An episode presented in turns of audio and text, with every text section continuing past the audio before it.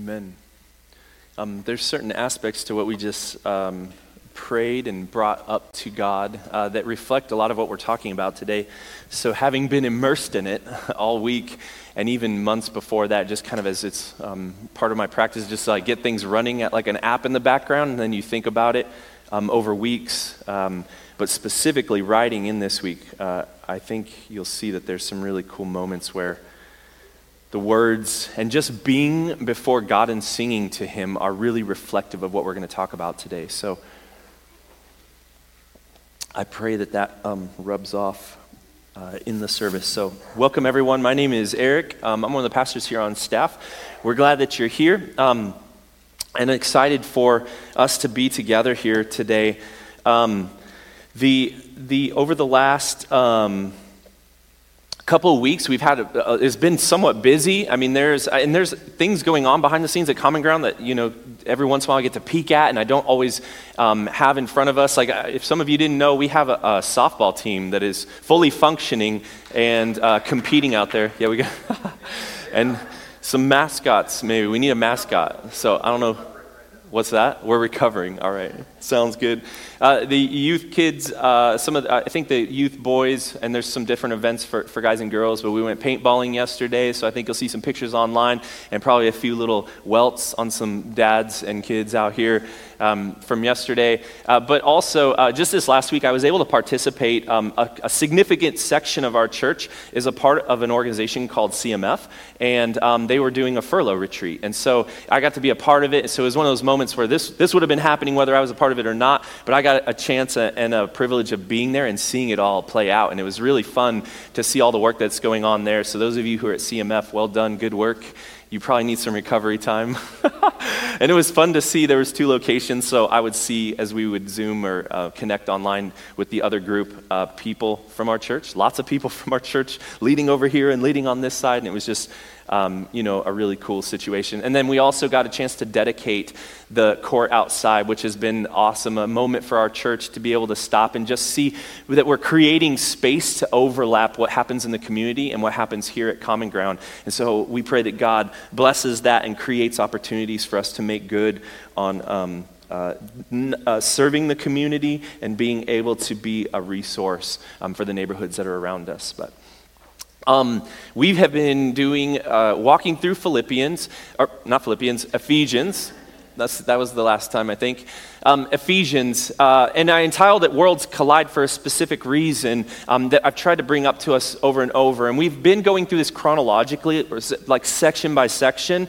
Today, we're going to actually make a little pit stop and address one topic that's operating behind the scenes throughout the entire um, uh, letter that Paul is writing. And it actually operates through the rest of Scripture. It's not just in Ephesians, um, but what happens in here is these three worlds, and there, I think there's a graphic, Josh, if you want to throw that up with the three circle kind of things that I wanted you all to see. And it's, it's not, um, there's no order to this. It's just that Paul's assumption, or part of what he is teaching this group of people towards, is that these three things are not as separate as we thought. And so he's trying to um, paint this picture that um, on the right hand, that people groups and other people groups um, that have been separated by the fall need to be reconciled together, specifically in this case, Jew and Gentile. And we're applying it to some of our modern day um, uh, uh, divisions, and that he removed a dividing wall in order to accomplish that through Jesus. Then we have this spirit and human idea, this identity that we walk in, that we are not just human beings, but we also have this spiritual component to us and an identity that God has given us um, and our personhood that is interconnected with the rest of what we are. And it's both spiritual and physical. Now, I think, um, Josh, there should be a short video um, uploaded in there. Um, I, I, I ch- oh, no, wait, wait, back. Oh, you, you released it too early. Ah, you're going to have to come back to that cuteness factor here in just a second. But um, I challenged uh, our church to memorize the identity statements in Ephesians 1 and then add that, last part of Ephesians 2.10. Um, and so a couple of you did that. I've actually had people that told me they, they uh, rewarded some of their kids with special meals if they were able to memorize it. Um, but in this case, uh, the Camolios put together a little song. And so you get to see Evie sing a little song here. So go ahead and throw that up there. Now.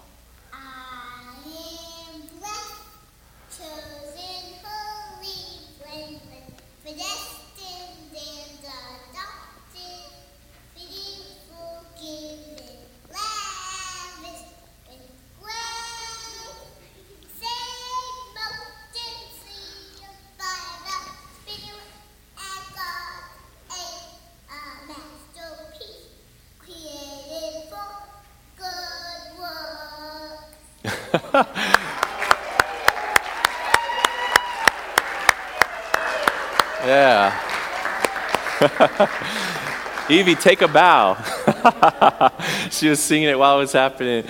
So I just thought it was cool to see there's different ways that we're implementing this, but this is an example of us trying to get our hearts and our heads where and with what the Spirit of God has told us we are, trying to understand this world is not so separate. The last one here is heaven and earth on the left hand side.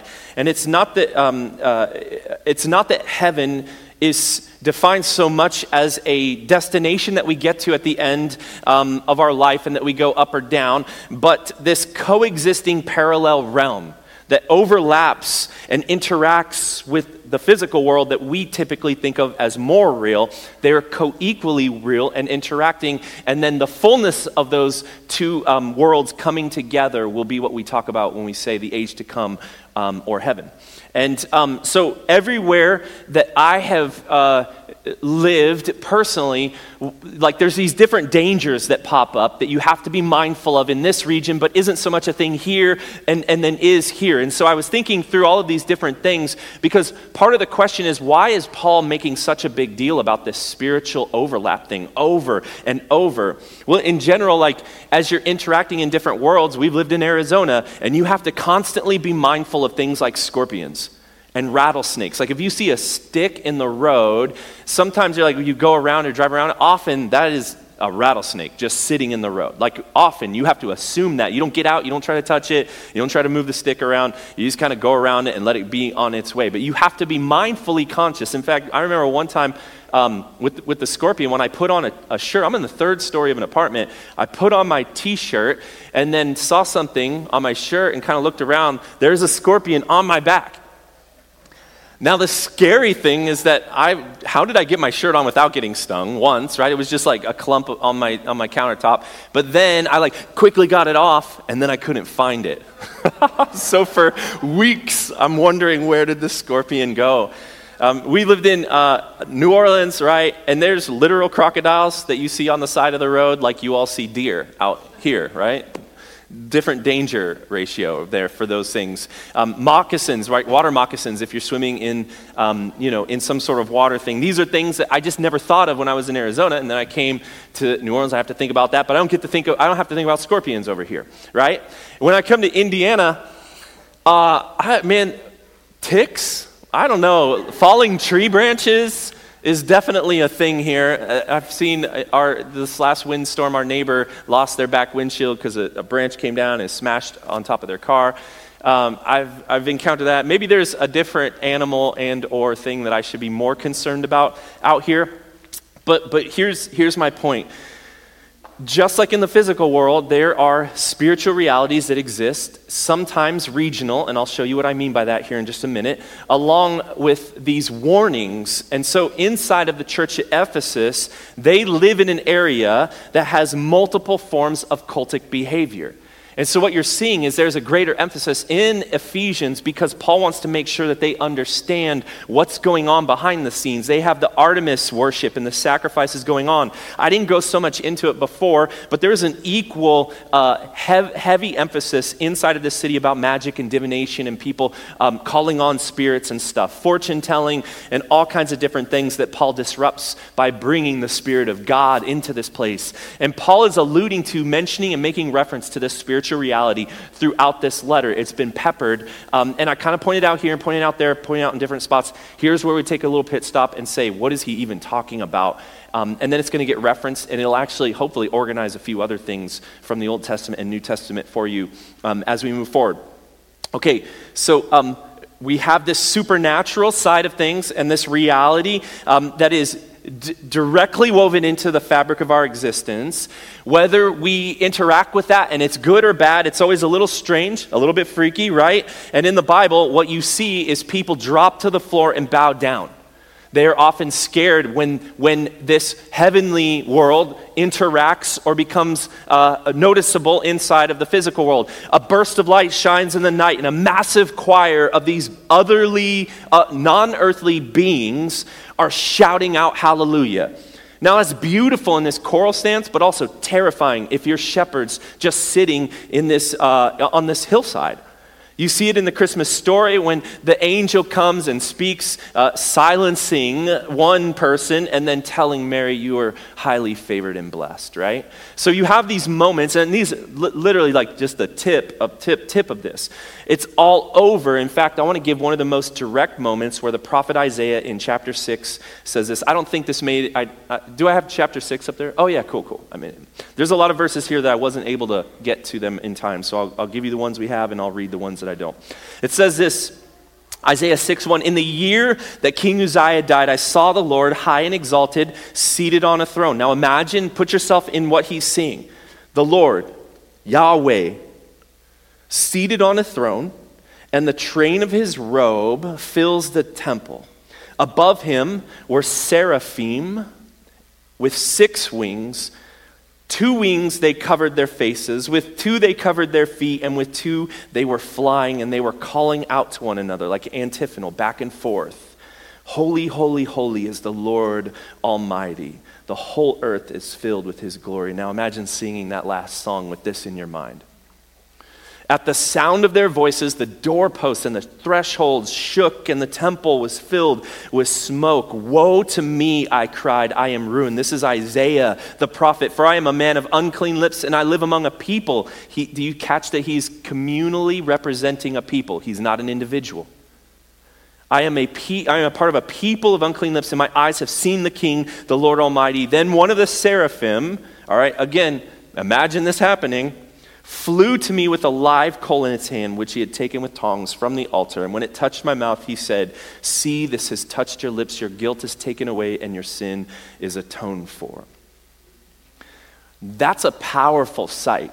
And in some way, you saw this fabric rip open, and he's getting a chance to see what this heavenly throne room looks like. You know, you have these names seraphim, and I'm going to kind of give you more about that here in just a second. Sometimes these things, these beings, are a mixture of animals, right? Similar to what you'd think of like a griffin or something. They have wings, or they're lions with wings, um, but it's always changing. It seems to be different combinations of animals. Sometimes they have multiple heads. There's an eagle head, a lion head, and I think ox heads at different times.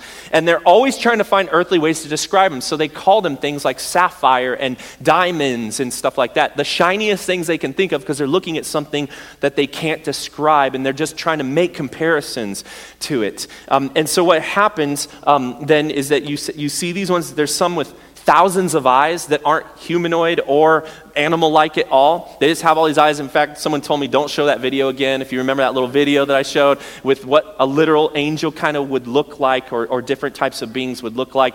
Um, and so it's like, what do, you, what do you do with these things? They're, they're these massive, they're powerful, they're shaking the doorposts with their voice.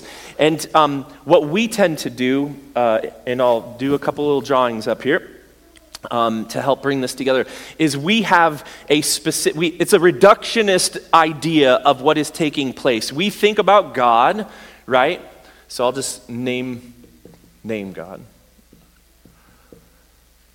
And then usually we think of him and, and the other ones are like others. We don't really know what to do with them, but he makes uh, humans, right, inside of this, and he's got the counterpart male female thing going on. And, but this is usually all we think of two characters, right? We don't really, and, and it's just us and it's God, and we're trying to figure this thing out together. But God is not sitting in the heavenly realm alone with himself. And what we'll usually do with the rest of these people, characters, beings, is we just call them all angels. All right?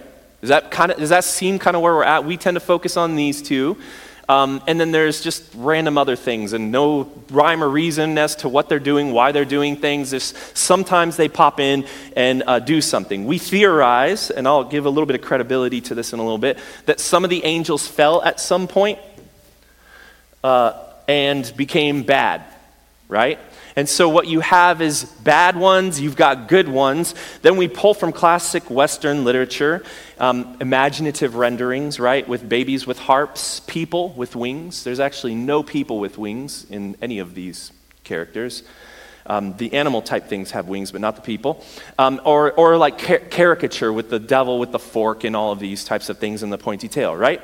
You see where, where that kind of makes sense? Does this kind of resemble, at least, am I getting close to what we tend to just walk around thinking of? Um, Okay, so, so what, when we read the Bible, there's so much more going on behind the scenes. There's so much more information, and the first century Jewish person receiving this letter from Paul would have all of this assumed. And so, what we need to do is to dig our minds and our hearts back into what they might have thought. It comes a lot from the Old Testament. In fact, this is very consistent from the Old Testament to the New Testament, and they are operating out of a few assumptions. And so, we, we read it, we tend to focus on the human God, but we have all all of these others, they pop in, they deliver important messages, they break out a couple of disciples from jail. Anyone want that, that angel assigned to you every once in a while? I don't, I don't know how many of you are ending up in jail, but Paul ends up in jail and, and, and legitimately breaks them out and sets them free. So due to the, uh, the, the, the environment, the spiritual environment. They're not worried so much about the scorpions and snakes in Arizona. They're not worried about the water moccasins that will be one day Louisiana. They are immersed in this world of cultic magic. And um, Paul is saying you have to be aware of these things. You have to pay attention. In fact, because of that, a lot of our clues as to what this looks like comes from the book of Ephesus or the letter to Ephesus. And they exist in, again, the New Testament and Old Testament, very consistent. Now, we've already come across three of these mentions in, F, in, in the letter to the Ephesians. Um, I am going to essentially use the last one from last week as our jumping off point, and then I'll just pull in some scriptures from different places to help make sense of all of the things we're talking. about. So look, we're going to start and we're going to read from the most recent, from Ephesians 3. Paul was describing the revealed plan of God, and he said this His intent was that now, through the church, the manifold wisdom of God should be made known to the rulers and the authorities in the where? Heavenly realms. According to his eternal purpose that he accomplished in Christ Jesus our Lord, in him and through him uh, and through faith in him, we may approach God with freedom and confidence. I ask you, therefore, do not be discouraged because of my sufferings for you, which are your glory. And then it says this For this reason, I kneel before the Father, from whom every family in where? Heaven and earth derives its name. Okay, note the family language because that's going to come up again. Already we've learned that there are rulers and authorities, which tells us some sort of structure, right? And it's in the heavenly realm, but they're also inside of this earthly realm. There is a combination of these two worlds, and they're referred to as a family in two facets heaven and earth, who derive their name from the same God that we all call Father. That's kind of interesting, right?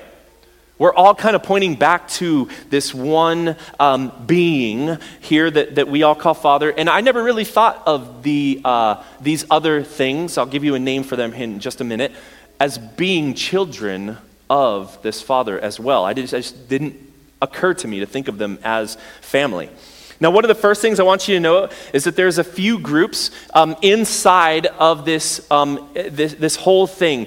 And they operate, uh, I love the phrase that Bible Project used, they operate like a cosmic staff. So uh, that would make, nah, this not, well, I was going to make an office joke. I'm going to just leave it right there. Like, God, God, never mind, never mind. I'm going to leave it alone.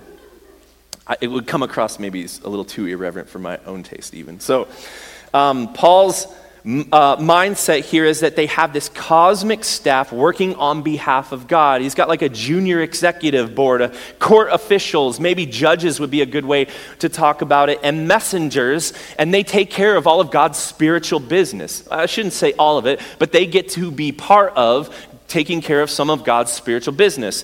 They are very organized, they are very ordered to operate according to the will of God, and usually seen to be working behind the scenes, except when they break through and freak us all out, right? So I'm going to give you a full org chart. We have a three tiered system.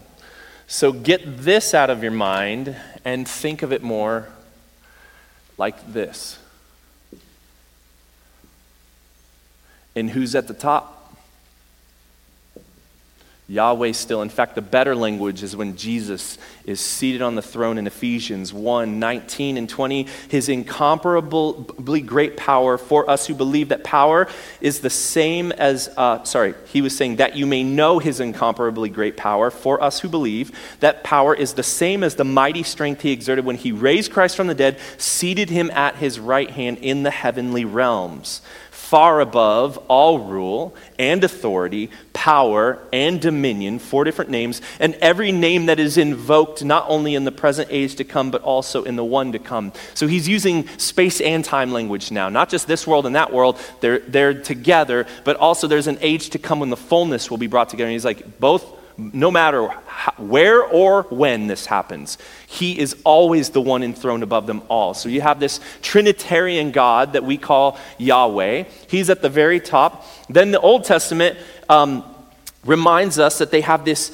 family household, like we're sons and daughters of God, there's this other group of people that are commonly referred to as the sons of God. And you probably come across it in your Old Testament and you don't know what to do with it. So you just like, I don't, I don't know what he's referring to. I don't know what's happening right there. So his family household is the next in this hierarchy. And then the third one, so I'll, I'll come back and give some more um, uh, to, to this one. The lowest on this group are the angels. So, three whole tiers inside of it, and these guys answer to all to Yahweh, but there's some bit of structure where we see that these ones operate together. Now, um, we, I want you to exchange a term that more recently was kind of discovered in Hebrew scholarship. Um, whereas we like to call these all angels, these two tiers, right? They're all actually, including God Himself, called Elohim and God gets the big E, Elohim. So I'm going to refer to all of these. Elohim is a very simple, it, it, it, caused a lot. We didn't know what to. Have you ever read in the scriptures where it uses the word gods and it's in lowercase g? That's this word Elohim being translated, but they don't know what to do with it because at some point we just decided that word means God, but really what it means is um, uh, spiritual beings, or, or um, one scholar called them disembodied beings. So they have this existence. They can have bodies, but they don't necessarily have to. And the very lowest on this, uh, I feel weird talking, like there could be an angel hanging out with us, you know, right now, just chilling. And he's like, oh, I'm the bottom of the tier, bro. Come on. So we have Yahweh at the top. All of these are Elohim. And then you've heard of these ones called cherubs. I think I have the, I might spell that wrong um, or seraphim. And they kind of exist in this world. Um, they, they uh, but, but, but the overall, um, you, have, you have the term heavenly hosts, you have the term sons of God, but the overall term here is the divine council. And if you're familiar with your scriptures, I'll point out a couple of moments when they pop through. These are the ones that are considered the sons of God in the scripture. These are the ones that have this family status. Uh, we don't have that same description with angels. We may incorporate them or we may not. But in all of these things, we have all of these Elohim that are operating in this other world that, that's this spiritual realm. Um, if you have been in that situation where you're like, I thought Elohim was just a name of God, um, this guy by the name of Michael Heiser, he passed away but wrote a really cool book wherein it occurred to him um, that that word was being used wrong. And so the term Elohim is like dad or mom. Um, you would use it in direct uh, address if you knew that person and everyone in the room knew, oh, this is mom. But if you take that and scream it out at the zoo, you're going to have like 18 people turn around and be like, Mom, who? Who? Mom, they're looking for that. So it's a title. It is um, a, a, uh, a, a, status, maybe even, but it is also a name. And it's one of the few times, Lord, it can work in the same way. So there is a mom of moms. My wife is the mom of moms in our household, at least, right? Does that make sense? So this term Elohim gets used like this. And. Um, uh, the Elohim is any spiritual being, disembodied being that we have. There are three tiers inside of this group, but now there's some inter-tier things going on on the inside because we have at least two angels that are named. Does anyone remember any of their names? Gabriel. One more. Michael. Um, they're named. It doesn't necessarily mean that they have higher status, but there is kind of a sense that they're ar- archangels. Like there's some sort of like headness or leadership to them that they have inside of that world. So, so the divine council is this first group of people, and this is what you see them doing in the scriptures. Um, they were at creation, praising God and acting like, like a hype crew for him, like literally cheering him on as he's making things like, yeah, rivers, right? He made the sun. And they're, they're just excited to be there and, and cheering God on at creation. Then, then in this next situation, you see him go to this divine council and ask them how they would like to handle certain situations. One is specifically a king that did some, um, some real dirty work on earth. Well, how do you want to do this? and they come up with a plan. They're actually counseled. And in the midst of that moment, if you've ever read Job, there's a point where the adversary goes in and asks for permission amongst another group of people if he can sift Job and God gives him permission. These are all moments where the godly council pops through. Now, now I don't think God needs the godly counsel to make decisions, um, but again, who is the family of God? We are. And just like we get asked, we get privileged, we get to be a part of the plan of God, He doesn't need us. We just get invited. There's a similar sense where these uh, Elohim, these beings, also just get privileged to be invited into doing God's work here, pulling out His plan, His mission, and enacting that. The cherubim and seraphim, which are a part of this divine council, are like hybrid creatures. They re- resemble mixtures of animals, lions, eagles, winged creatures, but they operate as guardians and are meant to be intimidating, which is why they're a little bit scary looking. And then the angels, including Michael and Gabriel, are divine messengers. In fact, that word angel means literally just messenger. So the next question is well, what about these other ones, the bad ones? Where, where, what are demons? Well, categorically, demons and the Satan, uh, it's a title, thus, thus Satan, not, not his name, um, but the adversary, are a part of these groups and at some point left or rebelled, departed from what was going on over here, and they have their own world off to the side. And before we get into specifically what it is that they're doing and how they're interacting with the world, I want us to look a little quick deeper into the heaven and earth paradigm. Make sure I don't knock anything down. And so for this moment, I know I've been trying it like they're together, they're together, they're together. Separate them for just two seconds with me, okay?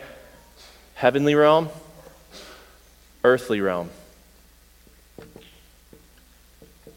This is going to sound real sci fi, not because it is sci fi, but because it's like the only place where we have imagination for different worlds that interact. So if you're a Marvel fan, you're about to geek out real hardcore on this situation. You have heaven and you have earth, like two different dimensions. Operating and interacting together. And inside of this, um, this world, you have uh, these certain things on earth that represent things that are happening here in the heavens. Um, so, so again, parallel worlds. In every ancient civilization, you have a moment where somebody looks up in the sky and says, That sun seems real powerful. That thing's name is Ra. That thing's name is Baal that thing's name. It's, it's, it's moving, so it's got to be alive. You see the, the moon, and one seems to be stronger than the other, so certainly there's a hierarchy. And then you have all the stars, and eventually you start to see pictures, constellations in the stars. Like, oh, that's, that's a, so there's, there's like a ram god. There's another God that looks kind of like, you know, this, this lion laying down. Its name is Leo. And so the Romans have versions of it, the Greeks have versions of it. Here is the, um, the overlap and the twist is that so did the ancient Hebrews, but they did not think the things in the sky were the gods. They just thought they were images, representations meant to point us towards something else. So they look up in the sky and they know something's going on, but they're meant to be representations. So here's my quick best. Here's all the stars in the sky. I'll give you a couple little guys like this, right? Little stars everywhere. And those, um, those stars have representations um, because they are the Elohim. And I, am not going to draw uh, half creature things for you over here. So just kind of imagine them here. And you have the divine council, who's a little bit closer up here with God, and I'll give you that representation. Then you got the angels, who seem to kind of come down and hang out down here. They're the ones that are often sent to come and hang out with the humans. Um, and so, so what you have is these, this three tiered system Yahweh, the divine council, and then these other uh, angels, all Elohim, hanging out, and they're looking up and representing these things. The representations don't stop there. Here's, here's a few more that I think are important for you to understand as we see our literal world. Um, replicating or imaging this divine world. The tabernacle and the temple was the earthly image. So imagine, this is my best temple that I've got for you right now. Imagine the temple, the tabernacle in the Old Testament, which is where there's the Holy of Holies, which is where the Ark of the Covenant is, and they would put depictions of different uh, Elohim and angelic and uh, divine council people, and that represented what we just read in Isaiah. So he has a dwelling place. And, and in fact, so that we don't forget that this holy place is super sacred and super holy, I'm going to make sure that there are plenty of angelic looking things around you. So when that priest enters in, he sees on the Ark of the Covenant two Elohim, I think they're cherubs, whose wings touch because the cherubs are guardians. And he wants them to know this is not to be taken lightly. In fact, you are earthly representing what is happening in the heavenly realm. So we have a dwelling place in the temple we look up in the sky and realize that our stars, sun, and moon represent these Elohim at their different powerful. You, you remember seeing things like morning star, that's the bright ones. So they seem to be a little bit stronger than all the rest of the little ones scattered around, right? So we have this sun, this moon, the morning star, and all these different things. Um, the the um, watery depths, even as we would go out, and you know, you know as uh, in this ancient Near East thing, they would go out in the oceans and they thought they were floating above Sheol, or what we commonly will, will refer to as hell. So there is this Sheol place that exists here, and that is the realm or uh, the, uh, uh, the waters and whatever, as far, if you could go deep enough, there was kind of that representation, which is why Jonah goes to the bottom of the ocean in this whale and he says, I am, I am in Sheol. I'm, I'm, I'm done. It's over. It's all gone. Because he thought that's where he was being taken to. Um, okay, so do you see that we have these two worlds that resemble each other? They actually um, have these images. Well, here's a quick pop quiz. Who over here represents Yahweh? Who's God? It's, it's interesting when you think of it this way, because I framed it in a way that you wouldn't fully catch it, but I saw one person make a point. We are. We're the image of God. That's what that means. So, in this imaging system, God decided to put Himself in us so that we could represent, which is why we have dominion and power. So, there's an org chart for the family of God here that we would oversee all of creation. And there's an org chart over here wherein these guys are somehow organized. And later on in Ephesians 6, powers, principalities, you're going to see Him refer to this. Now, um, this is also uh, when you see that the stars, once, once you have that in your head, these are representations. Everything physical is a representation of what's happening in the heavenly realm, divine council, angels, all these things. Now listen to Revelation 12, 3 through 4. It says, Then another sign appeared in heaven. This is a vision that John's having. An enormous red dragon, which should remind you of another serpent, right? Uh, in, the, in the garden with seven heads and ten horns and seven crowns. There's a lot of imagery we can't go into, but check this out. Its tail swept a third of the stars out of the sky, flung them to the earth. Do you see what he's saying now? He, this, this is where we get the idea that a third of the angels rebelled. And I think using this paradigm, it actually comes together pretty nice and makes a lot of sense. Okay? So um, the serpent imagery is mixed in there, but we have these Elohim doing these things. Listen to Isaiah. How you have fallen from heaven, O morning star, son of dawn. They're talking about the adversary. Genesis 6 records another part of this rebellion. And back in Ephesians in chapter 2, verse 2, if you remember this, it said this In which you used to live, he's talking to um, those who were a part of the world and now have come out of it, in which you used to live when you followed the ways of this world and of the ruler of the kingdom of the air. Well, yeah, that's because we think the representation is the adversary, the rebel who's now up in the air, okay? The Spirit is now at work in those who are disobedient. Okay, um, he, let me make one point and then we will close up for, for the day. Um, there's, there's ways of using this, um, applying it to make sense of that weird moment where there's giants on earth. Um, the Nephilim, if you've ever come across that and just thought, what's going on here? I don't know, just keep reading. Um, and this idea that we were all kicked out of Eden, and we have these rebels, humans, in chapter 3 of Genesis. We have our own rebellion. And at times, the rebels of Elohim work together with the rebels of humanity and embed them into their structures and turn them into different parts. Uh, the, one of the main collabs between the rebel humans and the rebel Elohim is the Tower of Babel, where they try to build something so high we can reach the heavens and take that thing back over. And what does God do? He scatters them, he separates their languages, puts them out. And then later, Moses tells us that in the midst of it, it's this moment where he hands the nations over to the rebel Elohim. And so we have this sense that different Elohim that went, went wild are over certain cities. So, Revelation to the, to the angel of the city of blank, he's talking to the good Elohim. Do this. But there's also negative ones that are out there, and they begin worshiping the gods of sex and money and power and military might and all of these things that we could do to consolidate power. Moses is the one who first calls them demons. And all they're doing is just trying to enact as much chaos as they can. God ordered the earth in a certain way, they are trying to disorder it, scramble it, mess the whole thing up, and they're going to do that on a, both a personal level and in a communal level. So, what does that look like? Well, temptation towards sin, tormenting people. They uh, become things to be worshiped. They try to present themselves, befriend humans, and in the same way, they try to do the same thing embed themselves in cultures, into cities, into structural systems to tempt, torment, lead astray, worship things like sex, money, power, gain national favor through money and fortunes, powers, putting others in bondage. Egypt should come to mind. Babel should come to mind.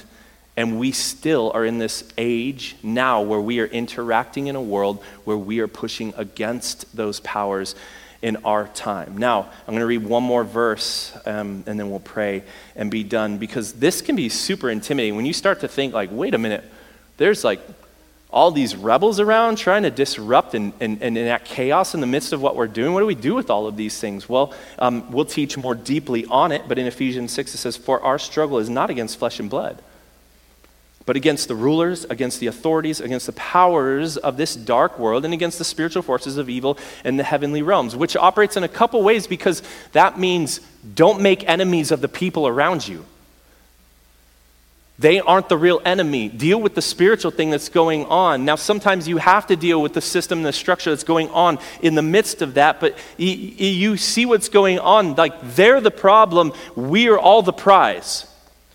So, love each other and try to work together. Uh, these spiritual tools are given so that, and it says in here, so that you can take a stand against the devil's schemes, for our struggle is not against flesh and blood, but against these things. So, we have this ability to take a stand. And then there's a list of armor that is given to us, and the only weapon, which is the word of God, the sword of truth. So, as he gets to these things later on, you're going to have to recall all of this framework, all of this structure that is happening behind the scenes. When Paul is referencing these things, what he's doing, and take the Tower of Babel as your example, because what's he doing through this letter? There is an ethnic group that has been divided and he is bringing them together. So when it says that we are here to represent the manifold wisdom of God, even to the angels who are looking down in awe, and with every act of unity, we are engaging in spiritual warfare. We are saying, I refuse to participate in the doctrine of demons because they're trying to separate us. They're trying to divide us interpersonally in the churches. Um, as the nations and the things that they're doing, they're trying to use the nations for their bidding. And God is saying, Look, you have to pay attention to these. Ephesians, this is high, highly um, uh, immersed in your world. Pay attention to this. These things are dangerous. But also, there is a heavenly supernatural protective measure and who sits at the top of the throne? It's on the other side now. We have to remember that Yahweh is at the top of that throne. So we don't fear these things. In fact, we have the ability to resist these things, but then we're also seeing that they're embedded in the world systems. And so we push against those things and we act like those who have been changed by the gospel, seeking out unity, loving people even when they don't love us, even if they're our enemies. And we have all of these moments to enact that and put it on display, not only for the angels, but for the world around us so that they can begin to follow the King who is Yahweh as well. Okay. We are uniquely made as the image bearers of God. We have been empowered to do something significant no matter what force tries to stand against us, so that we can do the work of ministry, do the work of evangelism, do the work of teaching uh, the things of God, of reconciliation, and building into us the identity that God has given us and Evie sang about today. Walk out of here with that power. And maybe, maybe you didn't realize the power because you didn't realize what you were actually up against behind the scenes. Now you know, but also know that you have been adequately and over and abundantly empowered to engage in this battle with the power of God behind you. So let me pray for that. Let me pray for us to be unified. Let me pray for us to push against this thing, to resist this person, and to walk in the spiritual power that God has given us. And Father, thank you for um, helping us to understand and be aware of the things that are around us. God, but thank you even more so that in the end you are above and beyond all things. This is why it says how high, how wide, how far, how deep, how we can't even measure your power. And at every turn, every scheme of the enemy, every lie, you have a way of turning death into resurrection. So, Lord, in any battle we're facing right now personally, would you turn that battle into resurrection power? God, at times we need these uh, Elohim, the good ones, to come and help and fortify. And so, Lord, we invite whoever you want to send our way, but ultimately, we point, they just point back to you.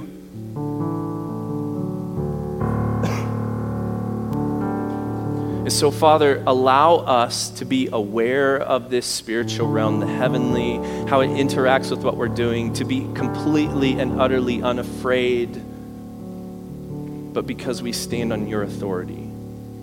May we look up at the sky and be reminded of your power and your vast creative capabilities. And may we look at your word to inform us, our faith to defend us, the gospel of peace that breaks down strongholds and dividing walls so that we can proclaim the good news of your gospel to the nations and to each other, Lord. If there are um, personal uh, divisions, God, would you heal them inside of our church? If there are divisions between us and other churches around us, God, would you heal those things? If there are divisions in our city, would you help us to heal those things, God? If there are divisions between nations, then we trust that you are the healing power to bring the nations back together. And so until it comes, let us be that representative here on earth. And we ask for all of these things right now, powerfully, in the name of Jesus Christ. And all God's people said, Amen. Amen.